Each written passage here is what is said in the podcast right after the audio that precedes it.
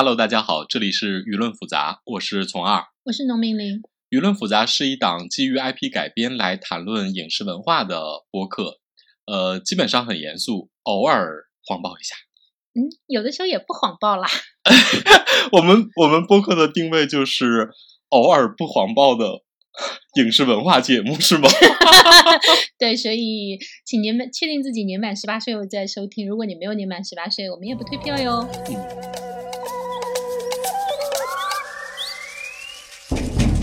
Hello，大家好，久违的那个更新终于来了。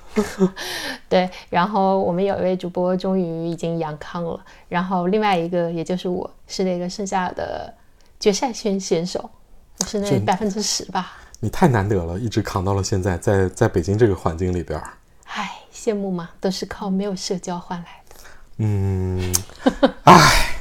反正就是两位主播那个，我我我。我感觉我虽然已经转音了，但是还时不时的会咳嗽一下。如果有咳嗽声，大家就当做背景音吧。啊，我也稍微有一点，可能稍微有点上火。呃，anyway，反正这期我们有改变一下这个录音的质量哦。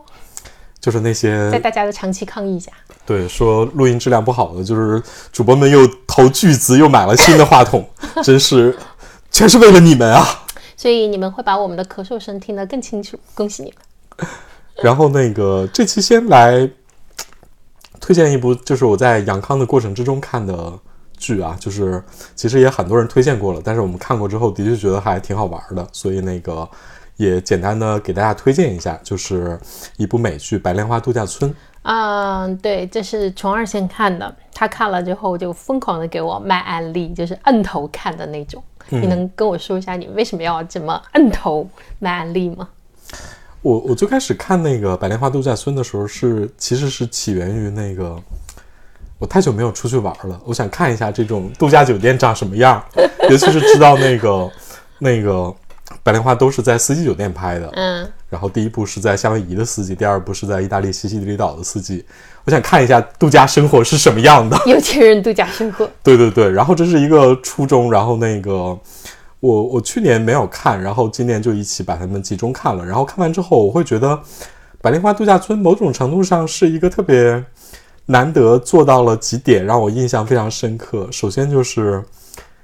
所有的人，你你很难很难看完一部剧之后，你对所里边所有的人都很讨厌，就是作者摆明了。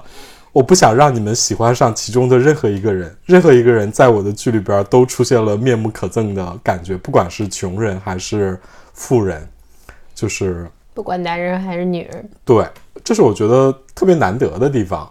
然后那个后来连着看完了两季之后，就是首先是他他是讲了一些很很有趣的事情，然后那个塑造了几个非常有趣的人。然后也表达了很好的主题，但是另外一方面，我又觉得说它是一个特别，我看完了整体看完之后，让我想起了小时候看那种三言二拍《儒林外史》的那种感觉。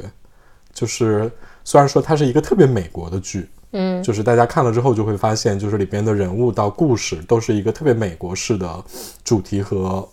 那种腔调，但是整个看完之后，从结构上来看，我反而遥远的从这种。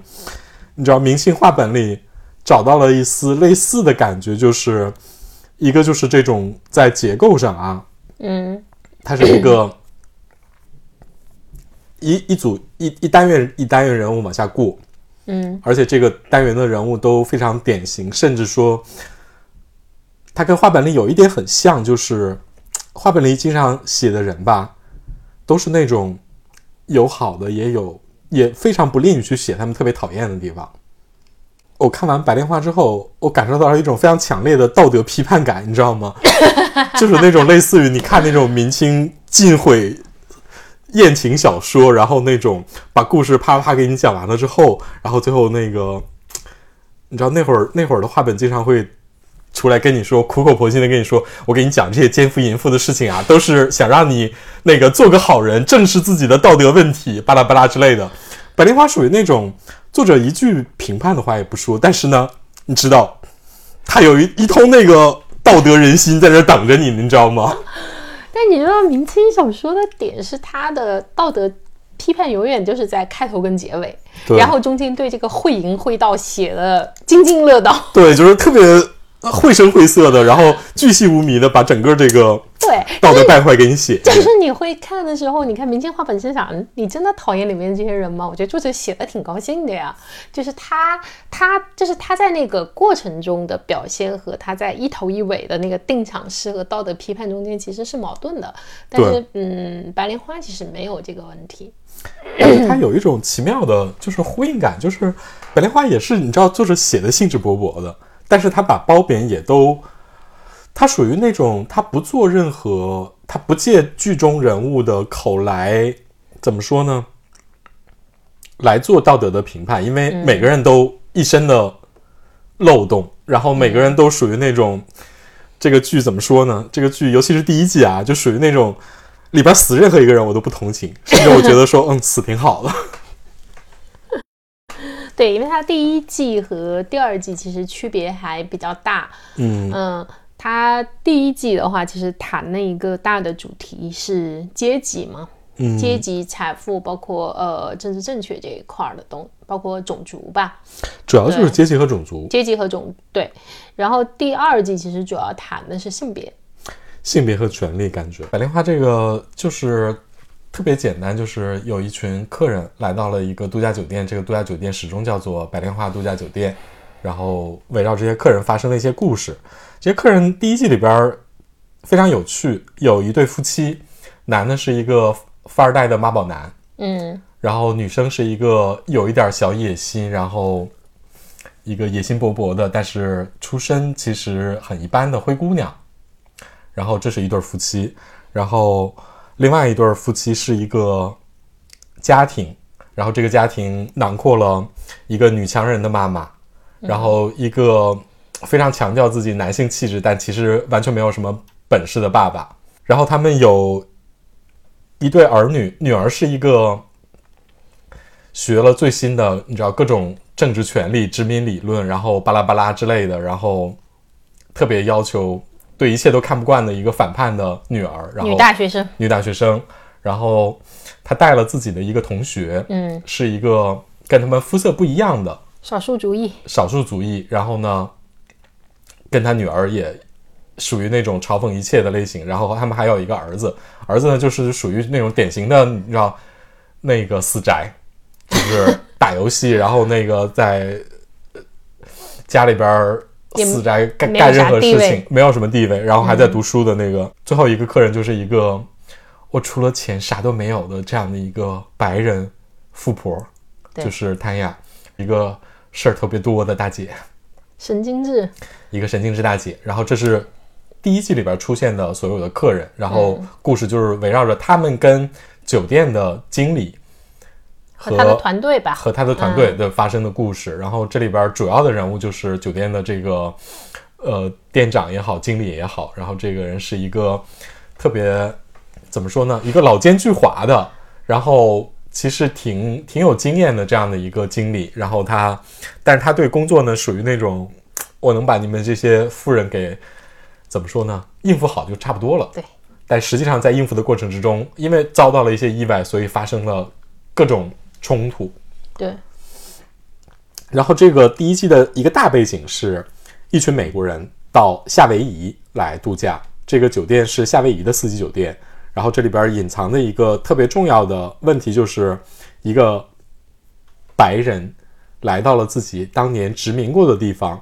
然后花着掠夺殖民者的钱，然后来进行现代主义的消费，同时呢，让原住民呢拿着微薄的工资来伺候他们，看他们表演。还要露出假笑。对，还要表示我对你们的同情。对，然后这些白人呢还觉得我已经来花钱了，我也来振兴经济了，嗯我们做的一切不就是弥补你们吗？对，对，就他它是这样的一个大背景底下去产生的故事。嗯，白莲花比较有趣的地方就在虫儿摁头安利我以后，我发现它比较有趣的部分是，它的结构非常的不传统。嗯嗯，就正常的影视剧的写法，尤其像美剧这种强情节的写法，就像我们前面说的这三组人，肯定得有各种各样的交织，然后这种人物关系的变化，导致这个情节的变化一路往前滚。但白莲花的做法是，这三组人几乎没交集，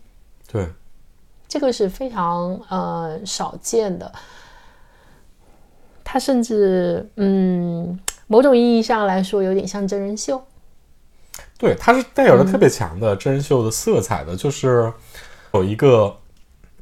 故事结构的话，或者说人物主线的话，它其实这条人物主线就跟你看真人秀一样，就是我要看这个真人秀里边这帮参赛者被放到了这样的一个特殊的环境里，环境就是在一个度假酒店里，然后他们可能会有一个主线任务，然后那个真人秀里可能会有一个主线任务啊，然后大家都围绕这个主线任务来做任务，然后呢。在这个剧里边，这个主线任务就是展示他们卑劣的人性，全方位无死角，三百六十度，然后通过一周的时间展示给你。对，就是在这个里面呢，等于说观众其实会形成一个隐形的，你会坐在一个隐形的评委团上。是的，就是这个剧有，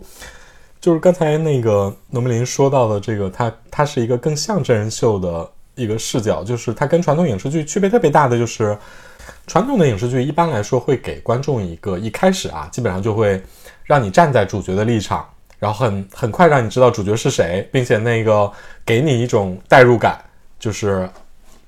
你跟主角是站在一起的。但是这个剧不是，这个剧一开始就非常明确的拒绝了你带入任何一个人，因为任何一个人看上去都非常讨厌，而且随着剧集的推进，他们只会变得越来越讨厌。对，就是每一家有每家的讨人厌之处。就比如说，呃，那一对蜜月的夫妻，就是那个妈宝男，嗯，他一上来呢就被这个经理老油条坑了。就是他们其实是订的这个度假村最豪华的一个蜜月的套房，也付了这个钱，但是酒店的经理搞错了，就是超订了，把他们的房间给了一对另外一对夫妻，然后就骗他说你订错了。然后在整个剧里面，在这这一季里。他就在不停的跟那个酒店经理两个人搏 battle，但是你看完就会觉得你不同情任何一个人，就是你你也并不同情这个倒霉的客人，你也并不同情这个不断被纠缠的经理，因为每个人都在里面都非常非常自私。妈宝男不停的在这儿纠缠这个房子被偷换这件事儿，又引发了他跟他的新婚娇妻之间的一个大冲突。嗯，但你又觉得这个里面呢，你。你如果是在代入的角度，你会觉得大家都有道理。就比如说这个男的，我就是被坑了，我就是花了这个钱，我为什么不去主张我的权利呢？如果你从这个男的的视角，第一视角去看，你会觉得我我做的是对的，我们应该勇于争取自己的权利。然后，如果你带入娇妻的。视角呢？你觉得也有道理啊？我们好容易来度个蜜月，我也表示说不在乎了。你说你想给我最好的，然后我跟你说我已经感受到了，不用，我们开心度假就好了。然后这个男的不依不饶，每当我们在一个浪漫场景，然后就要冲出去跟那个经理 battle，然后这个战争不停的升级，还要什么浪漫？甚至在我跟你谈论我的人生职业取向的时候，你也根本没有在听，你只想去维护你的这个利益。就是假如你在代入的情况下，你这两个人都。你觉得好像大家都没错，但是一旦你坐在评委席上去看这些人，你会觉得你们能别这么烦人吗？是的，就是他他他其实是强行把观众从跟主角站在一起的那个立场拉到了一个评判者的立场上去。对，然后给你，因为作者已经做好了冷嘲热讽任何一个人的准备。对，然后呢，比如说。呃，这一段就是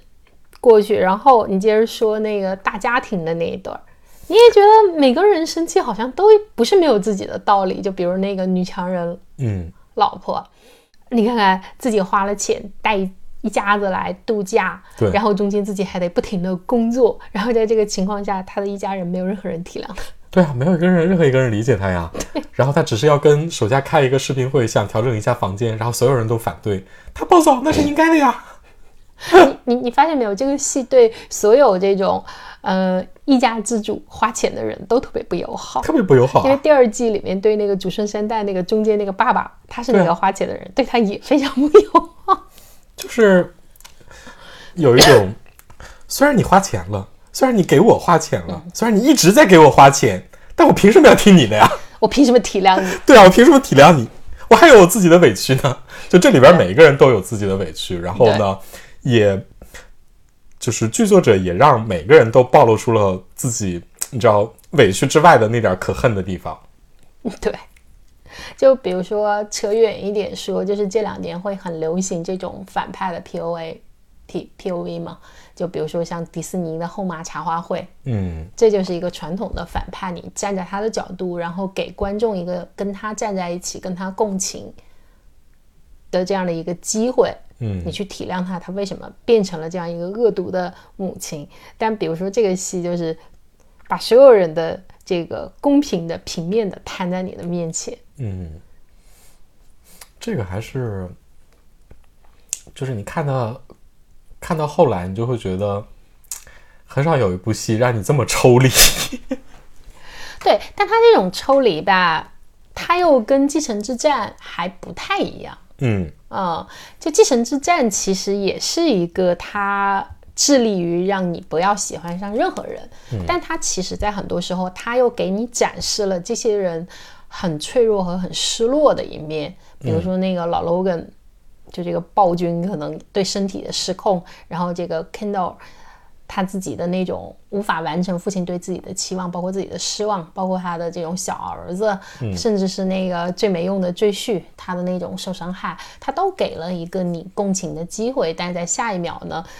他又给你展示说啊，嗯，他有这种人性的一面，然后他又继续去体现他那个性格中非常讨人厌的那一面。他其实是在这种共情中间去跳跃的。但比如这个戏，就几乎我觉得他是没有给你任何共情的进入口。他不准备给你出入口，他只准备开嘲讽。但我我觉得他稍微对天涯稍微友好一点点，嗯，就是那个我们说的那个神经质缺爱的富婆，对，因为她是唯一一个从第一季延续到第二季的人物，嗯，而且到了第二季之后，你不觉得她给天雅的共情更共，她给了天雅共情口吗？对，你不觉得第二季里边泰亚几乎没做错什么吗？啊，她真惨，对呀，第二季里边就是我作为一个白人富婆，然后呢，你看我还出钱供着我老公，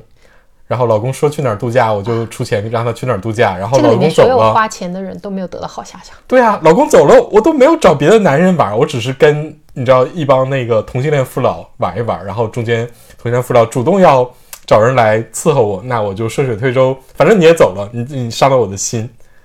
你看他俩几乎没做错任何事情，他而且他也没有把他按第一季的做法啊啊，因为第二我们先说跳着说一下第二季，因为第二季里的 Tanya 就是呃带了一个女助理。如果你看第一集的这个财富和种族的问题，嗯，就会疯狂的写他是怎么折磨他的女助理的，你知道吗？但其实对这个部分表现的并不多。就比较轻描淡写吧，对就是一带而过的，就是你能够理解一个神经质的缺爱老板的富婆，对缺爱缺爱的富婆，就是如果你是他的私人助理，嗯你会非常崩溃。是的，但实际上在这里边，你也并不觉得他做了什么特别过分的事情。对，但如果你放在第一季的这个主题底下的话，嗯他们俩的这个矛盾以及这个老板是多么的难以伺候，嗯就是会让所有的打工人都觉得杀掉那个老板。嗯，对他其实是在这个方面是稍微温柔了一点儿的。就比如说那个，我觉得他在第一季里边其实寄予了最多的想法的人是那个富家女儿的女同学，啊，就是很明显他给了他非常充足的反抗的理由，但他还是很讨厌。是很讨厌，这就是作者冷酷的地方。对，就是他的那 个女同学，你想，就是有点像以前的，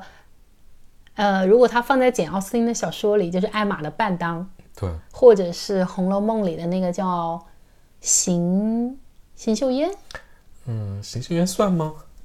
反正就是那种你知道，就来投靠大家的那种穷亲戚。对，啊、因为她在这个里面就是属于这个女这个富家女同学，一定要带她来度假，对，她呢又给他拒绝出了所有的费用。对，她又拒绝不了这个诱惑，但实际上呢，这个富家女同学是在之前是，但凡是她看上的暗恋的男的，这个女的都要去插一脚。嗯她在这儿找了一个原住民的这个 约会对象，这个富家女也很嫉妒，然后不停的打听你们俩什么关系。嗯然后在她发现他们俩真的在一块儿之后呢，还企图勾引这个男的。嗯，就你会想啊，这这这样的一段友谊，其实相处来起来也是很难的。对，而且你还跟着这一家人，就是跟着一个不是你的家庭嗯跑去度假，你你你你本人的这种自尊心，你这种敏感的自尊心，然后包括你在这种政治正确，然后他们全家都是这种白人中产阶级，只有你是一个嗯家境不如他们的少数族裔，其实你想一想是非常非常尴尬的。但比如说，如果在《红楼梦》里这样的一个在特定环境下寄人篱下的穷女孩吧，我们姑且这么说她吧，这个标签可能会表现得更楚楚可怜，然后更有礼、更有礼貌，然后更加令人怜悯。不，这个里面她就是表现出一副我为什么要感恩的样子。对啊，他他享受的这一切就顶多说一声谢谢，然后其其实并也也没有任何谢意，然后他就理所当然的接受这一切。我后来发散了一下脑洞，我觉得很明显是这个富人女儿在追求他呀，而且嫉妒他跟所有的男人上床，于是就要把这些所有的男人都毁了。我考虑过这个这个点，但是你知道，女孩儿，尤其是这种刚刚脱离前青春期的女孩儿之间那种友谊，有的时候就是排他性的。嗯，你不想失去这个人，你希望他是你的最好的朋友。嗯，但是这种这种关系中间是否一定夹杂着直接指向性，我觉得也不一定。那是一种很很暧昧的，就是女孩尤其是性，是那种占有。是，但是那种占有里面是不是包括说我们俩是一种性和爱之间的占有？那不一定。要不你凭什么理直气壮的享受这一切呀、你只有这个人爱你，然后那个你觉得他付出都是理所当然的，你才能这么理直气壮啊。对啊，但是这就是女孩儿女孩儿们之间关系的微妙的地方啊。所以支持这个少数族裔女生，另外一方面可能就是她阅读所有的殖民主义理论的获得的这种历史的加持，就是这是你们白人欠我们的，嗯，就是他始终也是这么想的嘛。对。然后这个戏在第一季的时候，这两个女生读的书都是给了封面很清楚的特写的。对。然后到第二季，这些人读书的时候就不太看得到封面了。对，嗯，所以它这个里面的这个封面也是一个巨大的指向，反正就是一大堆政治正确的言论，嗯，就是他们的，你会觉得在这个里面，这个他们阅读这些政治正确的书籍的时候，你会觉得那个跟他们的贵价的比基尼和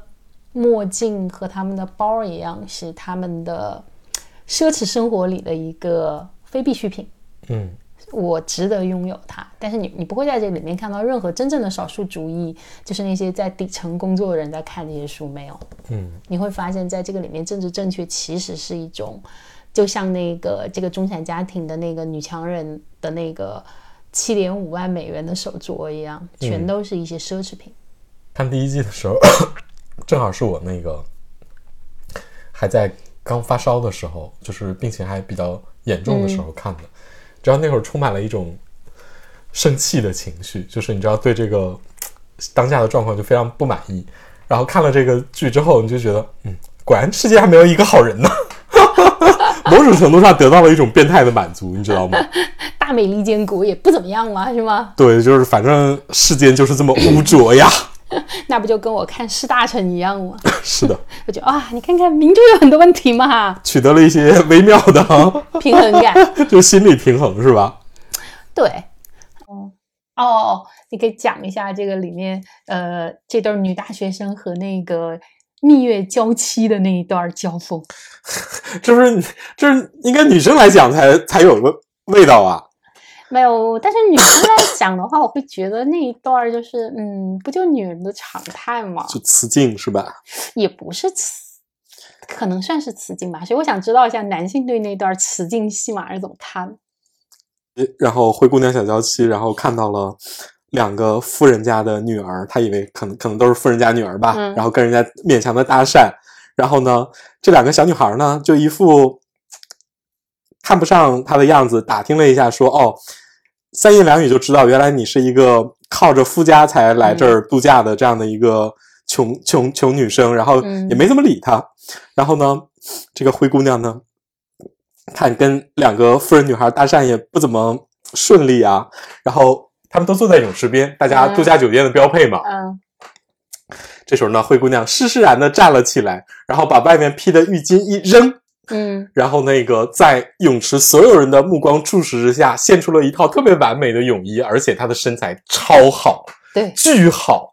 然后呢，就那一瞬间，两个女孩儿那个矜持的面具完全被打破，就不由自主的生理性的被目光深深的吸引到了她的身体上。然后呢，灰姑娘女孩儿旁若无人，然后砰的一声跳进了泳池。你知道那一刻，女孩赢了，灰姑娘赢了。然后那两个两个女的，两个女大学生，就是那个面部也非常微妙，就那个眼睛还是有点还保留在那个鼻翼里，但那个嘴角就已经是那样的羡慕、嫉妒、恨的，就不不受控制的耷拉下来，你知道吗？我对那个面孔印象非常深刻，想啊，演挺好。就是这里边就是你那种阶级和身份天然带来的那种，你知道那种矜持和自尊什么巴拉巴拉的，他经常被这种动物性的东西给打败。对，就是这里边包括很多人，就是自己的，你知道，不管是说自己的欲望也好，还是说自己对财富的，包括性欲，包括财富，包括各种各样的这种很多生理性的东西，都会打败他们，让他们现出原形来。嗯，但这个里面，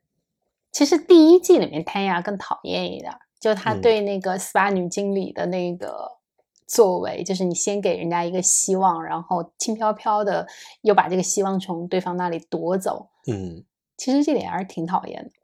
这也特别讨厌。对，就是她这个神经质富婆一上来就开始要做 SPA，然后呢，她就去那个 SPA，然后光顾，然后这个嗯，SPA 的女经理是一个还挺敬业的人，嗯，然后就好好的给她做了，然后甚至还很善良的安慰了她，然后这个富婆就觉得，哎呀，我找到了一个我生命中对我好的人，然后就开始说，哎，你你做的太好了，我应该给你投资，你应该自己出去开一个 SPA 店，反正就给她描绘了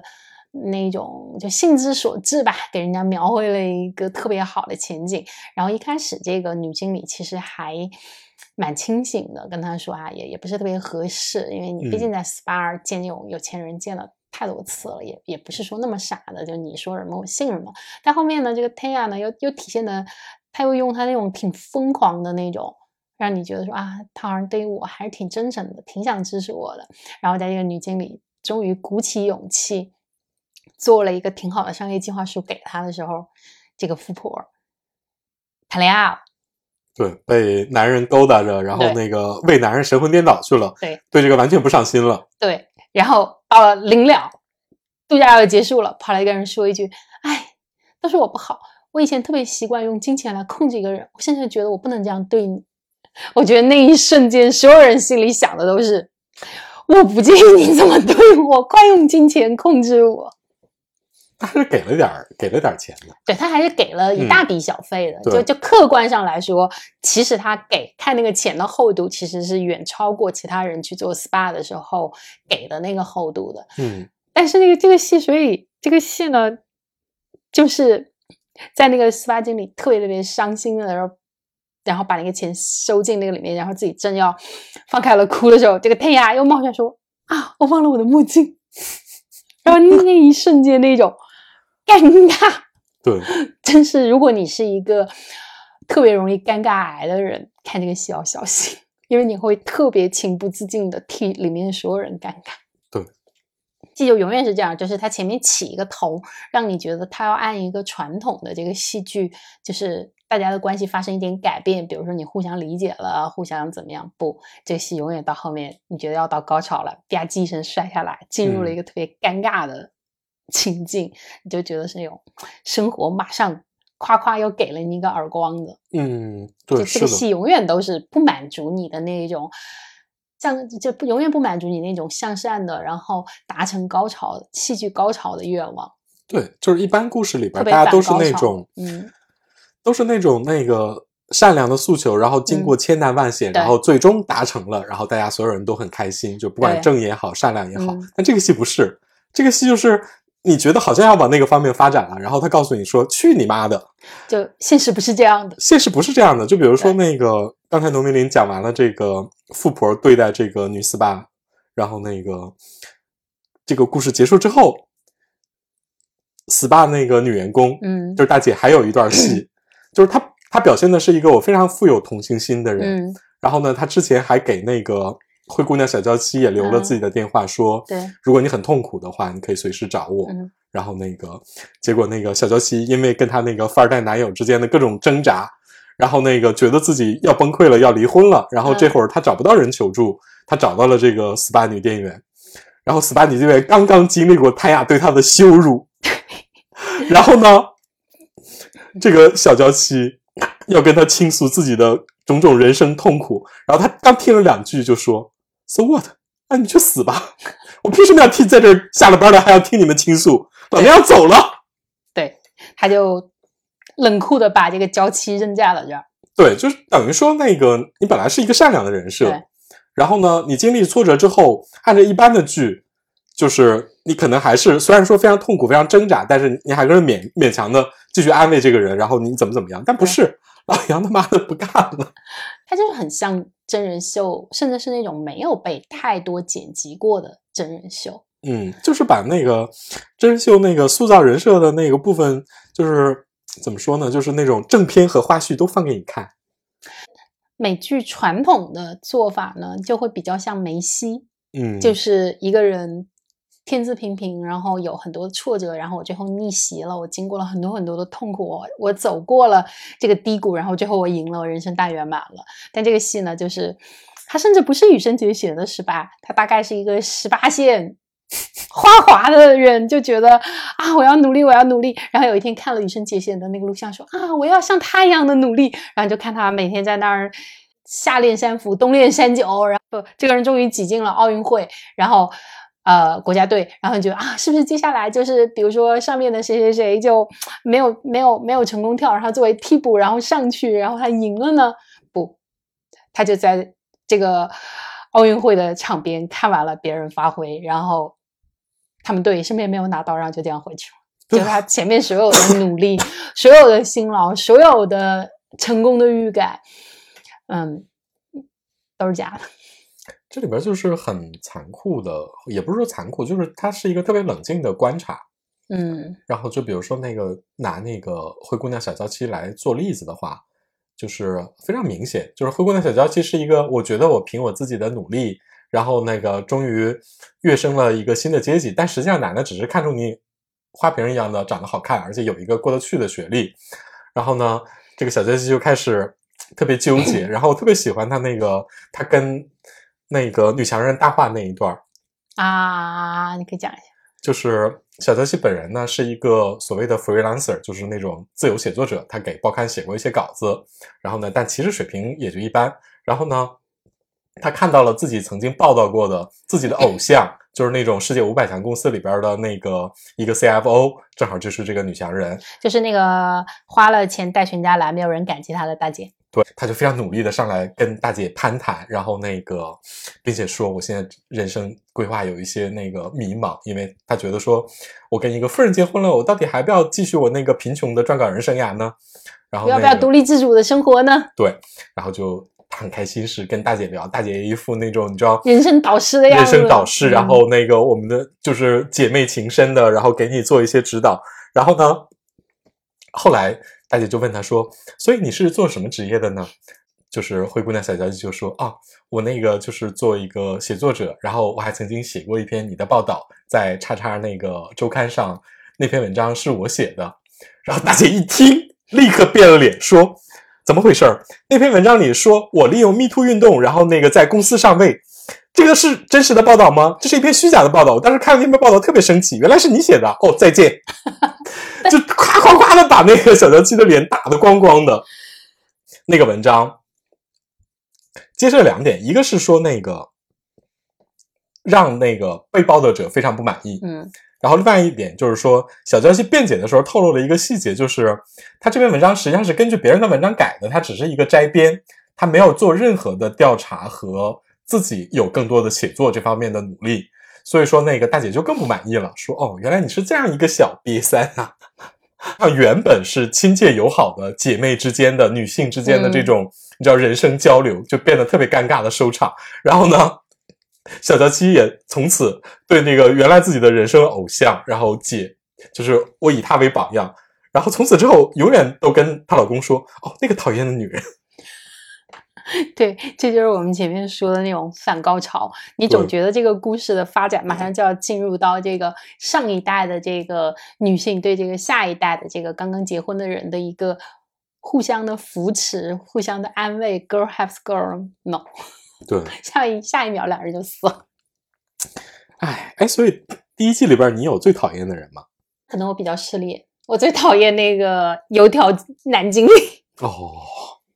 虽然其他人也并不喜欢，但是油条男经理是属于我最讨厌的那一型。嗯，就是工作上不认真也就罢了，那本人呢，各种以权谋私，对，然后各种敷衍。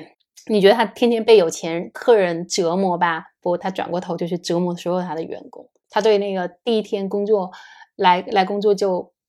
生孩子的员工也根本不关心，嗯，也根本不知道人叫什么，嗯，然后抓紧一切机会想 me too 自己的那个漂亮男员工，嗯，就他真是在这个里面觉得，哇，理智上我知道我应该同情你，因为你作为一个给有钱人做舔狗的这样的一个职业是挺难的，但是看你这个真的是他是一点共情没给到，你知道吗？比如第二季的那个女经理，我们一会儿说到她，起码人家。你觉得单独出去吃饭，然后在那儿喂猫猫，你觉得还有还情有可原，你知道吗？还给了这样一一点点进入点。是的，第一个经理男经理真的没有任何进入点，除了猥琐还是猥琐。对，但是就是以我对酒店业的了解，其实这是一个常态，就是你指望着说，比如说在更高级的五星级酒店里边，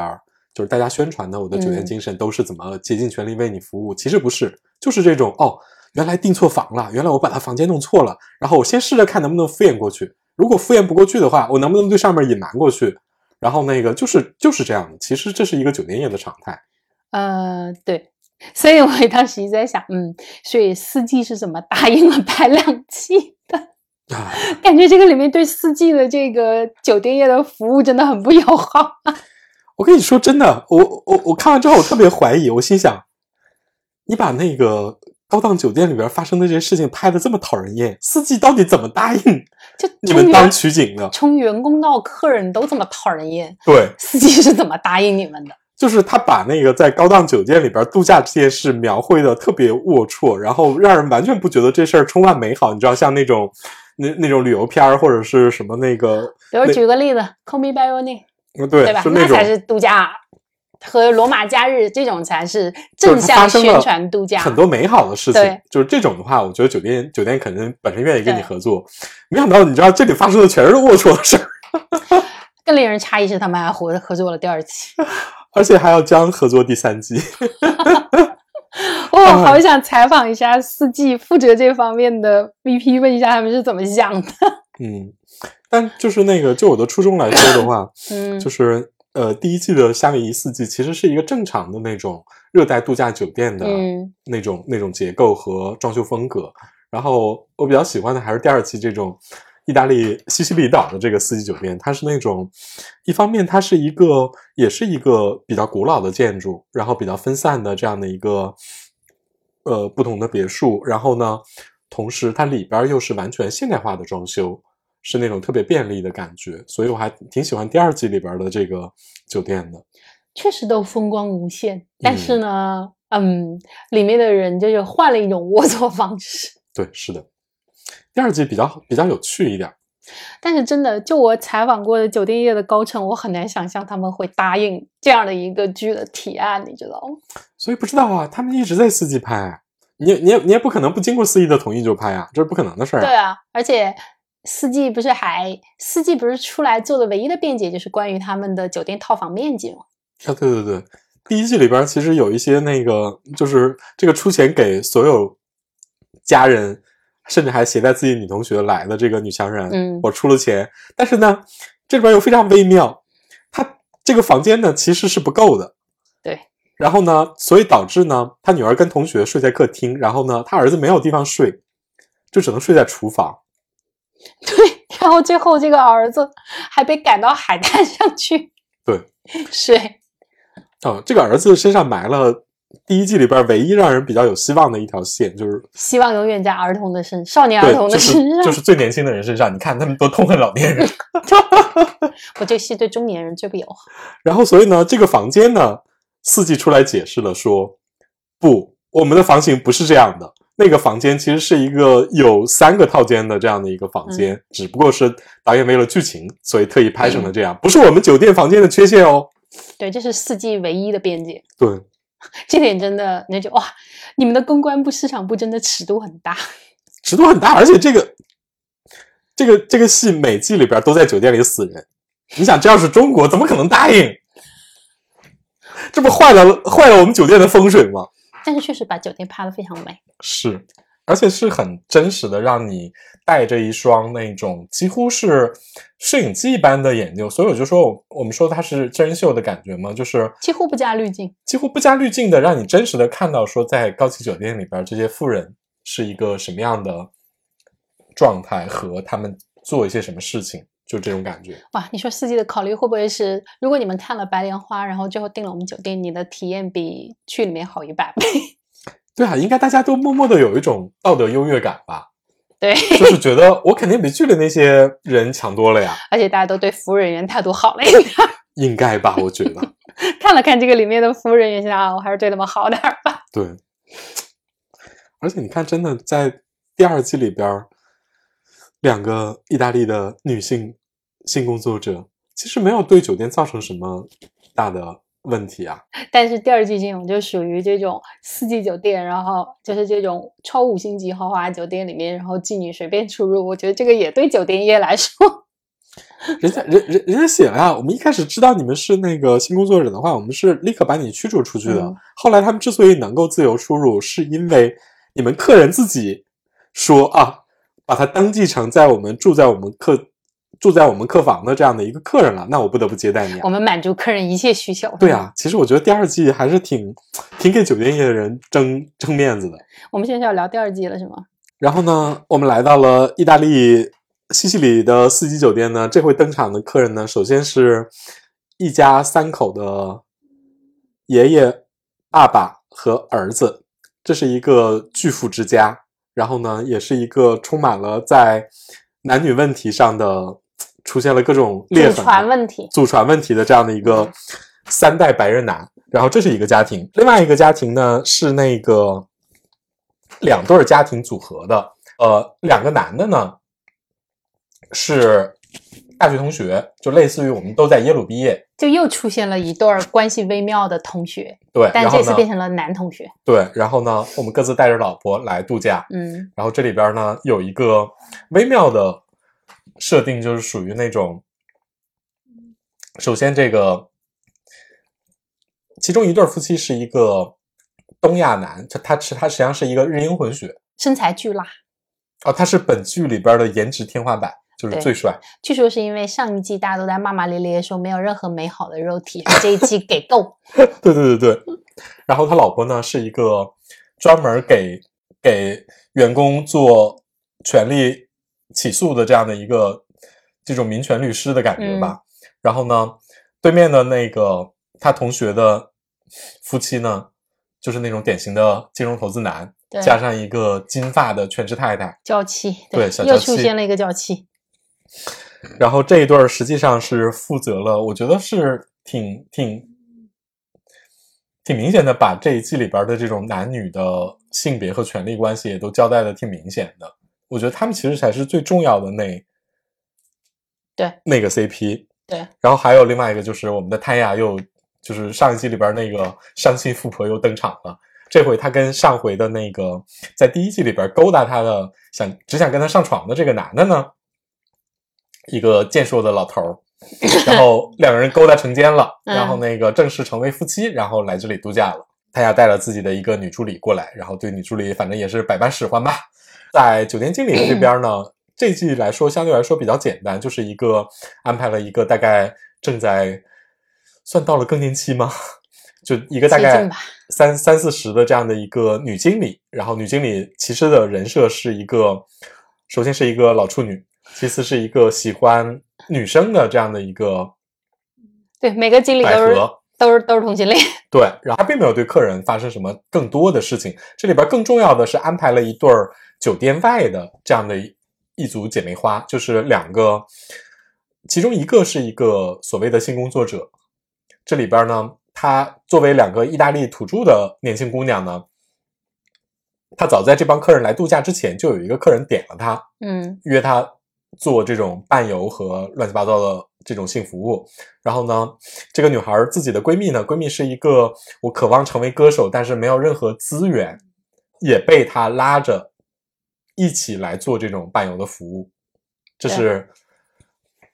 主要通过这两个女孩，这两个女孩跟应该跟这里边跟爸爸和儿子都上了床，呃，对而且都发生了一些交易。对，反正他们第一季的话，基本上他如果说有一个大主线，就是这个客人。很散的主线就是客人和这个酒店的员工之间的一些这种交织，然后到第二季的话，其实这个酒店的员工几乎跟客人没有太大的戏剧性的冲突，基本上都是由这对儿性工作者姐妹花把整个故事给串联起来的。对，它更符合真实的生活，就是你在酒店里度假，你跟其他人就是萍水相逢，大家对其实不会发生什么，比如说类似于酒店谋杀案这种大家错综复杂的关系，巴拉巴拉之类的。哦，有一段稍微有点关系，我忘了，就是那个祖孙三代的那个第三代那个孙子和那个女小女助理斯坦福嘛，啊，对对对，他就跟那个女助理，就是天雅的女助理，两个人还勾勾搭搭了嗯一，下，就是这是客人之间唯一的联系。对对，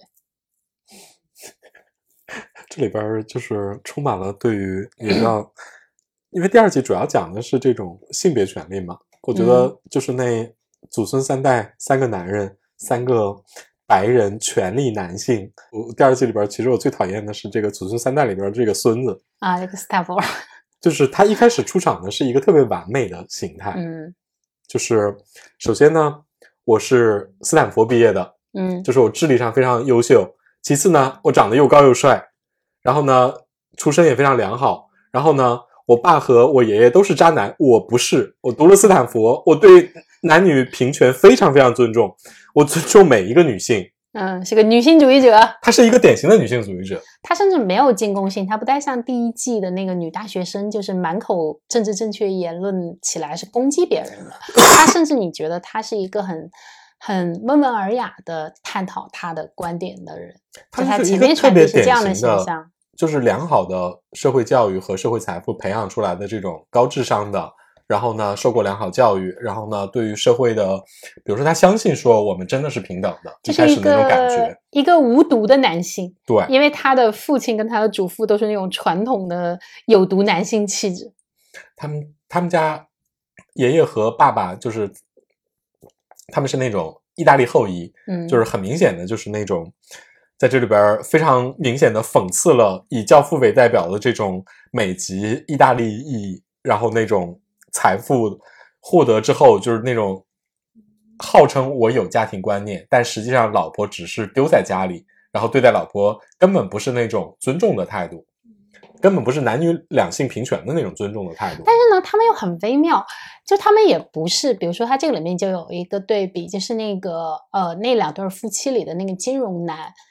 甚至你都看不出来他真的很爱他老婆。但比如说这个祖孙三代里的这个爷爷跟这个爸爸，你又觉得他们好像还挺用力的想维持他们的婚姻。这就是他们所谓的那种教父式的，我要对家庭有一个特别负责任的态度。对，我对我妻子其实也是爱的，但是这跟我出去花天酒地、寻欢作乐没有任何关系。对他们甚至不能，他们不能面对自己那一面，觉得自己这一面都不重要。这是一个特别典型的，就是那种传统的家庭观念，觉得说我在外面就算干了什么，我只要爱你，我只要维持这个家庭。哎呀，这不就微博上说的，他还要回这个家的吗？对呀、就是他还是回家的呀。他的钱还是给到你和给到你的孩子的嘛。对呀、全都给你花呀没有给任何怎么怎么样啊，怎么样？就是这种传统所谓的这种在家庭地位里边处于绝对权力位置的男性，觉得我对我家庭观念的理解完全没有任何错，我哪怕出去了，你应该稍微埋怨埋怨我，我哄哄你，可能也就好了。你怎么可能一直对我就是觉得不行，然后还要跟我离婚，还跟我吵架？这是这不对呀、对，然后他们又甚至他们是非常真心的觉得啊，我妻子为什么反应这么大？你真的生气吗？你真的痛苦吗？你为什么会痛苦呢？就他们甚至会有这种反应。但比如说那个金融男，我们接下来会说到，他其实是大概是知道他妻子在干嘛的，他也没有对他妻子，比如说他不会像这种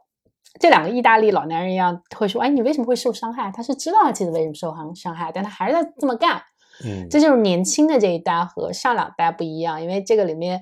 呃，我其实觉得还挺逗的是，这个爸爸和他那个爷爷之间那那段对话，就是嗯他爷爷发现，就他们俩发现这个孙子跟那个呃性工作者那个姑娘叫露西亚是吧？对，啊、就跟露西亚好上了，然后他爷爷就开始说，要不是你做这个例子，他怎么会学成这样？然后 他爸就说，我还不跟你学的。对，然后就开始攻击他，说啊，你知道妈妈有多痛苦吗？然后都是因为你的原因，我才变成了一个不懂爱也没有办法处理亲密关系的人。注意哦，这个里面他爸已经是五十多，而且是一个好莱坞的权力人物，但是在这个时候，他不能面对他自己亲密关系上的问题，他仍然要把这一切归咎于他的原生家庭。他已经对五十多哎，然后他就说，你知道妈妈有多痛苦吗？爷爷愣了一下，说，我们的婚姻很美满。就他根本不能够承认他自己在婚姻上的问题和他妻子受到了痛苦。然后到了他爸呢，就他其实是明白他妻子的痛苦在哪儿的，嗯但他也克制不了。就我知道你我伤害了你，但是我就是克制不了伤害你。嗯然后到了这个孙子呢，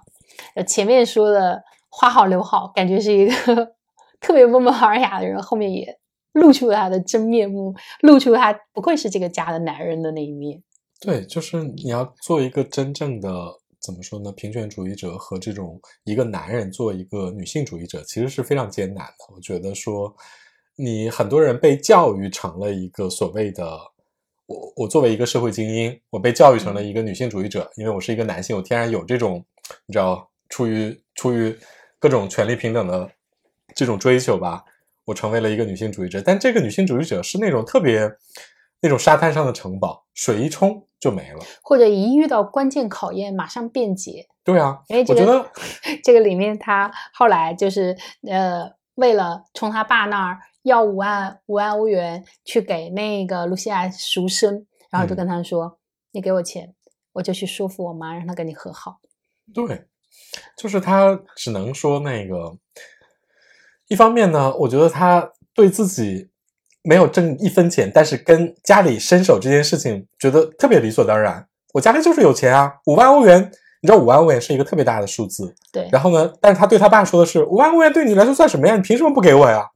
对，非常理直气非壮，常理直气壮。而且他还要站在道德的高地说：“你这就救了一个女孩啊对，所有人都提醒他说：“哦，这是个性工作者，然后呢，嗯你要小心怎么怎么样的。”然后呢，他不听，就是那种特别传统男性，就是我固执的认为，就是你需要一个被拯救，我就是要！”救风风尘嘛，对，然后呢，这时候智商就下线了，然后那个就所谓的平等性别什么乱七八糟的什么那个阶级，都是作为这种，我觉得他只是为了彰显自己的男性气质，因为他之前在追求小助理的时候，嗯，很明显他的男性气质是被一塌糊涂，对，就是这种教育出来的这种男性，我表现的非常有礼貌，非常尊重女性，但实际上在就比如说那个你尊重女性的时候，就根本不如旁边那个男的一个一个裸男上来就三三三下五十二说今天晚上跟我去我们去我房间喝酒嘛？就给搂走了，对，你还要矜持一点，怎么怎么样？就是首先他在雄性气质上，我觉得知识教育出来的雄性气质是特别让人觉得说有问题的。另外一个就是说，那个你到最后你经过了考验，你是不是一个真正的女性主义者？你是不是真正能够切身，能够站在女性的角度去想？也没有，他变成了那个他爸和他爷爷一样，我要用我自己的权利、金钱来满足我对你的想象。对，至于说你是不是真实的是这样子，我不管。就每每一代不一样。对啊、但我觉得他非常微妙的是，就是他应该是接着那段他爸跟他爷爷谈话，说到这个他们家庭中被伤，就是他们各自伤害了自己的老婆之后，就开始接那一对儿夫妻，你知道吗？对对对对，就想哦，所以你看，女人也没有闲着呀。是的，对，就是呃，就我们前面说那对金融男，因为那个金融男也是不停的出轨、出轨、出轨，然后伤害他老婆。嗯，然后呢，你你看这个里面又非常隐晦的提到，他老婆十分的没有闲着，就他的那个娇妻呢，就是一个刀白凤。对对对对，对，就是那种半正淳与刀白凤的关系。这里边那个金发小娇妻最著名的言论就是：你不能让自己看起来像一个受害者。对，就是在这里边，他的做法是什么呢？我知道我老公出去睡了别的女人，那 OK，你只要家用给足，然后呢，我自己拿着钱去睡另外的男人就好了。对他就是一个 昼颜妻，对他可能都结合了刀白凤女昼颜妻吧。嗯，这个里面有一个细节做的是挺微妙的，他就说啊，我的健身教练，他就跟这个另一对夫妻里的女的说啊，我的健身教练长得也挺帅的呀，金头发蓝眼睛啊，你要看看他的照片吗？然后说哦好呀，然后递过来是这个女人的。是是这个这个金发娇妻的孩子的小孩照的照片然后那个照小孩的照片就很明显是个金发蓝眼，嗯然后这边这个另一个这个民权女律师就嗯愣住了说啊这是小孩的照片呀，嗯然后说哦那可能给错了吧，回头再找给你吧。嗯然后想哦你们俩十分没闲着，但为什么我们说就是这个这个金融男就他究竟是不是知道他老婆？也没闲着呢，其中有一个细节就是他老婆在一直在特别的担心孩子，说啊我要见孩子的时候，这个男的一直说哎呀你太担心他们了。然后中间有一段就是他老婆在跟两个孩子视频的时候叫这个男的，这个男的就一直在洗手间里面弄他的牙线，弄半天一直不出去，一直到这个女的一直催他，然后才出去跟他的打招呼。你就会想哦，这个男的究竟有没有怀疑这个孩子是不是自己的呢？也未嗯必没有怀疑过，但两口子就觉得。呃，反正我们都接受这一点，我们也不说破，我们就是这么接着过。然后 这对夫妻就是特别典型的，就是我们不建议对方说谎，甚至我们鼓励对嗯方说谎，来维持住我们表面上看起来成功、富有、嗯恩爱，然后美满这样的一个家庭和阶级形象。做对比的另外一对夫妻就特别好玩儿，我觉得他们俩就属于那种那对儿是一对儿诚实的夫妻，就是那种真的相信我们应该对对方非常坦诚，但非常说出一切、坦诚一切的那种但非。常微妙的是，在这个戏里的大部分时间，他俩的性生活远不如这对互相背叛然后互相说谎的夫妻，对，而且他们俩大部分都在误解之中。那都在赌气。都在冷战之中，都在等着对方解释之中。就是他很他很残酷的，就是告诉你说，你看虚情假意，大家就恩恩爱爱，只要你们互相诚实，你们就困难重重。对，因为里面有一个细节，就是这俩女的出去了，然后这这个男的，这个金发男，这个金融男就说啊，那我们就找找那两个妓女过来，我们就玩儿吧。然后最后这个亚裔男其实是拒绝了。他说：“对我不能对我妻子撒谎，我是一个有道德的人。”他就拒绝了。但最后，其实这个里面因为出来嫖而被老婆一直骂的人是这个什么都没有干的亚裔男。就他老婆就怀疑说，你肯定趁着我们不在的时候干了很多事情，而且我抓到了一些证据，就是包括那个房间里的保险套啊，什么巴拉巴拉嗯之类的。这个戏顺便告诉你，嗯，诚实也没有好下场。就是这种信任感的建立，就是夫妻俩之间的这种信任感，其实是非常脆弱的。你设身处地的想一下，我是老婆，然后呢，我丈夫嘴上说对我非常诚实，但第一，他不愿意跟我做爱，他宁愿看色情片自己打手枪；第二呢，他有他现在有钱了，嗯他这里边的背景是他原来是他应该是一个呃类似于硅谷创业者，然后呢过去是搞技术的，然后现在公司上市了，然后变得特别有钱。男人一有钱，然后呢跟着他那个有钱的兄弟，两个人就坏兄弟有钱的坏兄弟，两个人能不花天酒地吗？而且他很明显的还对我说谎了。你说在这种情况下，你怎么能不怀疑呢？不，主要是俩兄弟，俩男的出去出去嫖，然后一个人说哦我没嫖，结果我兄弟嫖了，这个话你信吗？对啊，所以说我觉得他们非常认真的探讨了一下这对儿以诚实来作为标签，而且两个人都是那种对待婚姻非常专一，一开始的都是非常专一和诚恳的态度的这样的一对儿夫妻呢，有很多细节的地方表明了他们的信任感其实是非常容易被打破的，而且一旦打破，你再想建立起来，说实话，就只能用谎言 重新来建立了，你知道吗？对，但比如说，还是我们前面说的，如果他给一个共情的点，你你完全这一对儿也可以描述为一对儿善良的夫妻，然后受到了金钱和各种外在的考虑，然后嗯两个人重重误会，最后我们坦诚了一切，我们和解了，我们的婚姻进入到新的阶段，对吧？嗯如果就按一个好莱坞的受欢迎的家庭片来拍，嗯，你就是这样的一个走向啊。对，但这个里面也非常的不走寻常路。并没有，他让他们受尽折磨，然后并没有给你一个，比如说我们真的得到了进一步的沟通和和解，没有啊，误会加深了。然后呢，我们只是采用了一种怎么说呢，跟对面兄弟和姐妹学来的一些虚伪的方法，让我们的婚姻看起来，嗯，它能够继续维持下去。对，这个里面还有一个像我们前面说的那个被打大耳光的，就是那个祖孙三代去寻亲的，对对对对，也非常不友好。非常不友好。这个祖孙三代啊，是意大利移民，嗯，一到美国之后呢，有钱了，富了，幻想呢，我回到西西里岛来找一找有没有远房亲戚，有一种衣锦归乡的炫耀感，并且呢，老头儿他们的爷爷呢年纪大了，你知道老老老对故乡有一种梦中的那种渴望，然后呢，他们就去乡下寻亲，然后一番鸡飞狗跳呢，他们的翻译也没了，然后呢，他们找到了疑似是他们的远房亲戚还留在这儿的一户人家，这户人家里呢，男人都不在，只有女人在。对，然后就是他特别激动的用，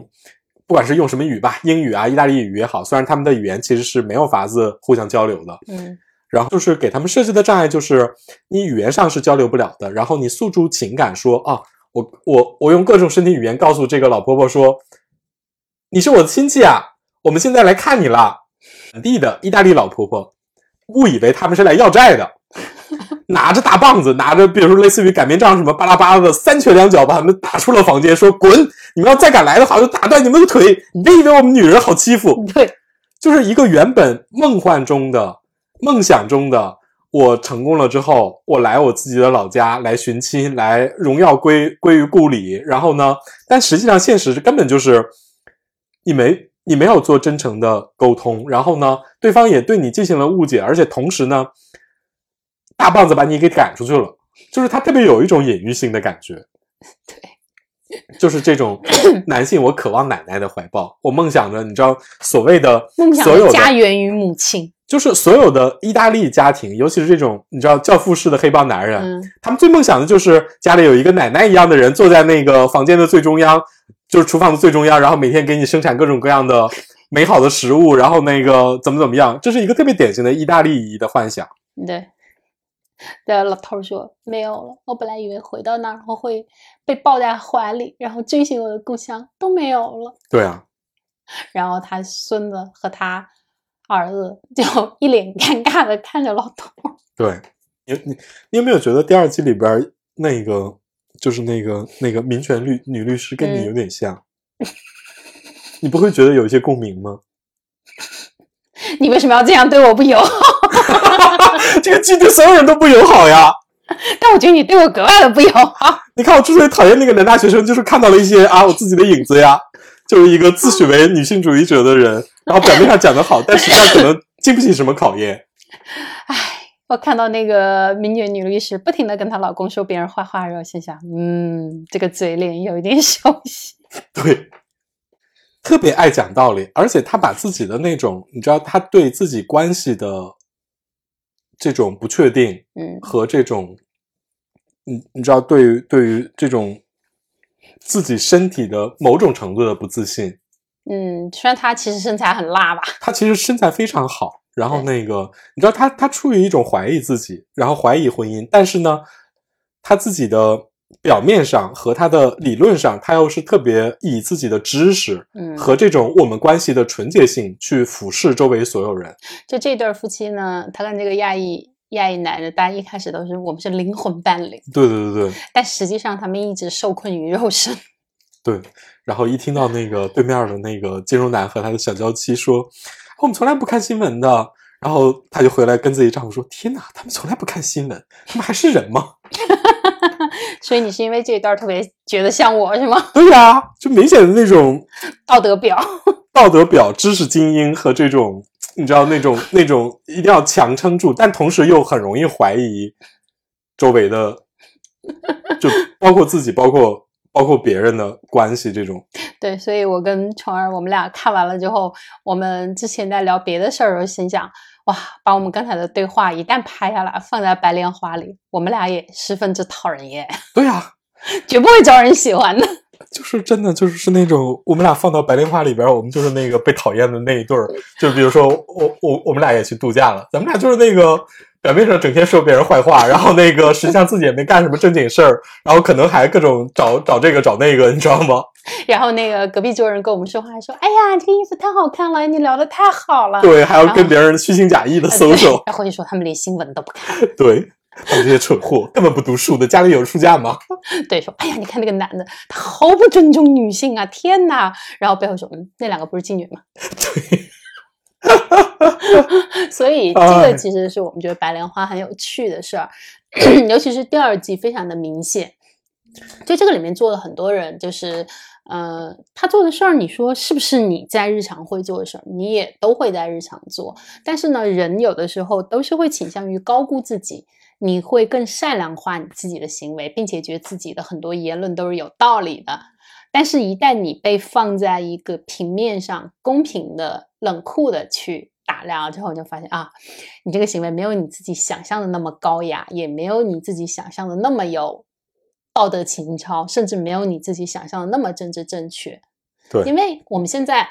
在这个时代，就是大家或多或少有了一点政治正确的意识，就是知道有一些话是不可以在公开场合去表达的。但是你在私底下和你的亲人朋友在一块儿交流的时候，你可能就还是会把你的皮袍里的小都露出来对，啊、但这个平时这个皮袍里的小是不会被揭露的。嗯，但这个戏呢，是把你的在公共场合说的这一套正确言论和你私底下的皮袍里的小，给你同时放在一个平面上去供人打量，然后你就不免觉得，哇，这个人真是又虚伪又造作。但其实这种虚伪造作是我们的日常生活的一部分，就是大部分普通人，就这么说吧，大部分普通人都经不起这个打量。所以说你看到最后，你就知道说他选择在高级高就是这种这种豪华度假酒店来做这件事情是特别巧妙的。嗯就是大家呢还继续维持着自己，你知道在原来的社会身份里边的各种体面，体面，但在这个度假村里边呢，某种程度上，度假村大家都是，你知道大大家都是死游客，嗯就是某种程度上又让你放下了一些东西，你你你你你你又是比较放松的状态，不是一直戴着面具的状态，所以很容易发生一些你知道那种各种皮袍下的东西就出来了。就就面具有点绷不住，面具或者绷不住对是盖一半脱一半。我们前面反复说它跟《继承之战》的不一样，《继承嗯之战》它其实是一个非常标准、非常强烈的，呃，我在面具下的这样的一些丑陋，但他那种丑陋吧，其实也是一种非日常性的丑陋。对，嗯，但是这个里面就是一种非常日常性的丑陋，就是没有人真的大奸大恶，然后为非作歹，就是干了一些你日常生活中干了你可以干，但是你可能不太想让别人知道的那些小龌龊的事儿。对对对对，嗯，但这一点可能我跟你，我我们俩有一点不一样，就是我其实不太喜欢第一季的一个原因是，我觉得它离我真的非常非常远。因嗯为他谈论了大量的这种关于 政治正确、关于权利、关于种族，我觉得那是一个嗯特别美国生活的议题。这可能是他们自己日常的一部分，会发生在他们日常的，比如说公车上谈这个，然后大家去买咖啡的时候谈这个，然后同事一块儿出去吃午饭的时候都会谈这个。但是这个嗯我觉得是一个。哎，这么说吧，我觉得中国人的生活并没有轻松到可以谈论这些事情。对，就是第一集里边女强人母亲，然后对自己整天用各种殖民主义理论和这种政治正确来要求自己的女儿，谈了说了一句话，指着自己的小儿子说：“你知道在现在的这种社会舆论下，他身为一个白人顺直男有多惨吗？有多少数派吗？有多可怜吗？”对，就是这件事情在中国是很难唤起我们的就是共共共情的，因为毕竟他的整个社会氛围和大家关心的政治正确的标准是完全就是就差异比较大。对，反而到了第二季，我会觉得说啊，讨厌的人没那么多了，然后更能共情了，是因为他谈论的是性别，嗯，性别权利，这是一个更普遍的问题，就包括这种夫妻之间，你们究竟应该坦诚到什么程度，和你们应该用什么样的呃方式去跟对方相处。然后包括这种祖孙三代之间的，而且尤其意大利人的这种关于家庭的这种羁绊和这种寻根的这种想法，其实也是一个中国人相对容易理解的东西。这个戏其实始终是在破坏你的幻想，嗯，但第二季反正，嗯，我觉得我我更能共情到他们。就虽然这个，嗯，作者其实并不致力于给你什么共情点，对，致力于让你讨厌他们啊。但我不得不说，这个里面比起四季啦，我更喜欢这个里面出现的那两个旧日的那种意大利别墅和宫殿，哇，啊太美了，那个是特别美嗯。四季居然允许，居然允许这个里面出现比我们酒店更美的地方，四季，你不觉得四季 一切都可以？哇！真的好想采访一下四季的高层，问一下他们的心路历程，怎么嗯同意的拍？真的，啊，这这一季的那个女经理也还挺逗的，这一季女经理其实做的人设非常非常完美，哎，呃，对，就是一个你知道，这是一个其实她还她比真的，我我不得不说，我觉得女的高管真的还是比男的认真多。虽然他也很暴躁啊，但我觉得他其实对待客人还是挺负责任。他就比较典型的那种意大利人嘛，嗯，就是那种就说话也比较直接一点，但是对客人要求也都是尽量满足的，就是专业素质足够。嗯，然后呢，本人对于整个酒店的掌控也非常好，然后呃，下了班儿之后呢，还会去喂流浪猫，然后就这样一个又有爱心又有能力的，然后长得也挺漂亮的一个女经理，她唯一被困扰的就是自己，嗯，嗯 所有的这种性满足都没有得到满足。他是一个喜欢女生，他本身是一个女生，然后他他他又压抑自己的这种欲望，但同所以导致说他可能。比如说三四十岁了，我还没有跟人做过，嗯，做过爱，然后所以呢，他整天就处于一个比较暴躁的状态，然后呢，最后被其中的一位女性给深深的满足了，然后身心灵得到了一些平静之后，也也那个态度好多了。也也利用自己的职权给了一些 啊其实走后门其实，他干的事儿是一样的，他兼职那个伴游女郎就说：“哎呀，你你这样不行啊，你不能没有这个体验，来，我来帮一下你。”嗯，然后两人就睡了，睡了。第二天他后来就就把那个酒吧歌手的位置就给了这个姑娘，然后让原来那个男的滚蛋了。就其实干的事儿跟第第一个经理干的事儿是一样的，就是以权谋私嘛，对但你就明显觉得啊，你就能共情他呀。对，而且第一个的确是唱的，就是嘛，就那女孩儿就是那个意大利女歌手女孩儿，嗯，唱的就是挺好的。挺挺就觉得。你、嗯你你光凭自己能力去得到这样的一个职位，也并没有什么大问题。不得不说，就是嗯当问题从第一季的讨论这种阶级和种族转移到了这种男女性别上来说的话，整体来说，第二季的所有女性嗯都让我觉得其实挺可爱的。嗯，真的包括那个女助理吗？就这个女助理真的荣英就是最最最讨厌的那个程度，但是怎么说呢？就是她也没干什么特别天怒人怨的事儿，你知道吗？对，但是你也你也你也知道这种软弱和这种，你知道一个毫无经验，嗯然后那个你摊上了一个要命的老板，然后呢，你能力其实也挺弱的，就她也很惨，因为她老板本来带她说是来度假，然后中间因为她老板的 老公不想看到她，她就被老板要求不要出酒店，嗯而且基本上不能出现在酒店的任何度假的地方。但是你是来西西里海边度假海，对 就是你如果带入到这个打工人的这个角度去看，你简直被折磨死了。啊对，我对我对这个老板什么反抗都是应该的，所以我后来总结半天，心想我不选他，可能是因为他长得难看吧。哎，长得也不太好看，他是这个里面，但是他的那种不好看，说句实话，真的就是路人的不好看啊，，就是路人，就是个路人，甚至嗯不是路人里不好看的那一型。就是你你会看到一堆，就是他们大家这些游客在这个里面演都是演啊，我们其实只是路人，但你要知道他们的颜值、他们的身材其实是远高于路人的。然后哇这首第二季的整个的颜值水平是上升了一大截，对，但是这个里面出现了这个女助理，她是一个真路人。对她是这里边的那个颜值的地板，对，就是就从她的长相、身材到化妆，没有没有一个不是真路人水准。你看看你这个势利眼，看人家长得不好看，你就不喜欢人家，哎，对我们全程也在这个播客里体现出了很多皮袍里的笑。对，是的，哎，我要有钱去四季度假，嗯，我也不介意被拍成这样。呃，这就是我们推荐白莲花的一些有趣的和无聊的，然后政治正确的和不那么政治正确的一些理由。大家可以听了之后，因为我们聊的也比较散嘛，我们并没有特别呃详细的给大家介绍，我们就聊了一些我们自己呃对人物的看法和对整个剧集的一些看法，包括我们觉得好玩的点。大家如果听了这些点的话，可以如果没看过的啊，因为白莲花其实还蛮有名的，嗯它第一季拍出来的时候，